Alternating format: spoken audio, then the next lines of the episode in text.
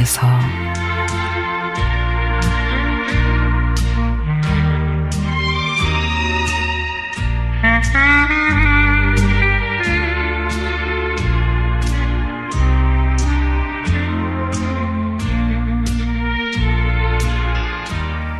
저희 아빠는 군인이셨습니다.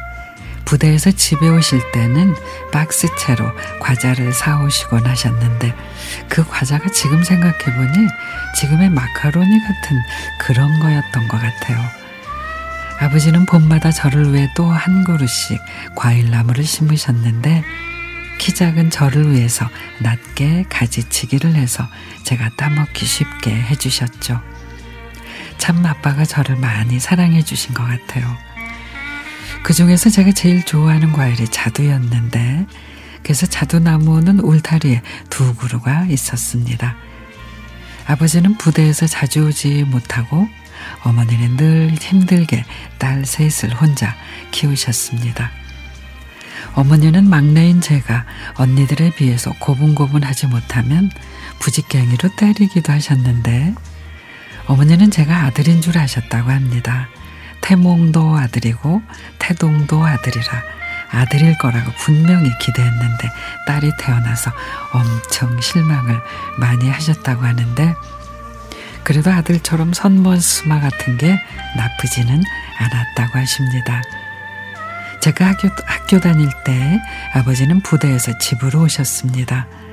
그리고 늘 입고 계시던 군복을 벗고 사복으로 입으셨는데 아버지가 이상했습니다. 번개가 치면 방구석으로 가서 쪼그리고 앉아 벌벌 떨며 폭탄이 떨어진, 떨어진다고 하셨고 비를 보고도 총알이 쏟아진다며 소리 질렀고 한 번씩 갑자기 발작이 나면 닥치는 대로 집어 던지고 엄마를 때리기까지 했습니다. 아버지는 전쟁 후유증으로 정신 분열이 일어났던 겁니다. 아버지는 전쟁 얘기를 귀에 딱지가 않도록 하셨습니다.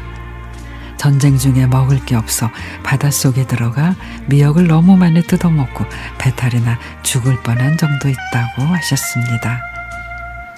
그런 우리 아버지가 제가 직장을 다닐 때 돌아가셨는데 한때는 참 아버지를 원망할 때도 있었지만 막내딸을 위해서 마당에 과일나무 심기를 계속하셨던 아버지를 생각하면 그 사랑을 생각하면 전쟁의 희생자가 아니었나 싶어 안타까운 마음이 듭니다. 영천 호국원에 계신 우리 아버지 그리고 어머니 그곳에서는 편안하시기를 바랍니다.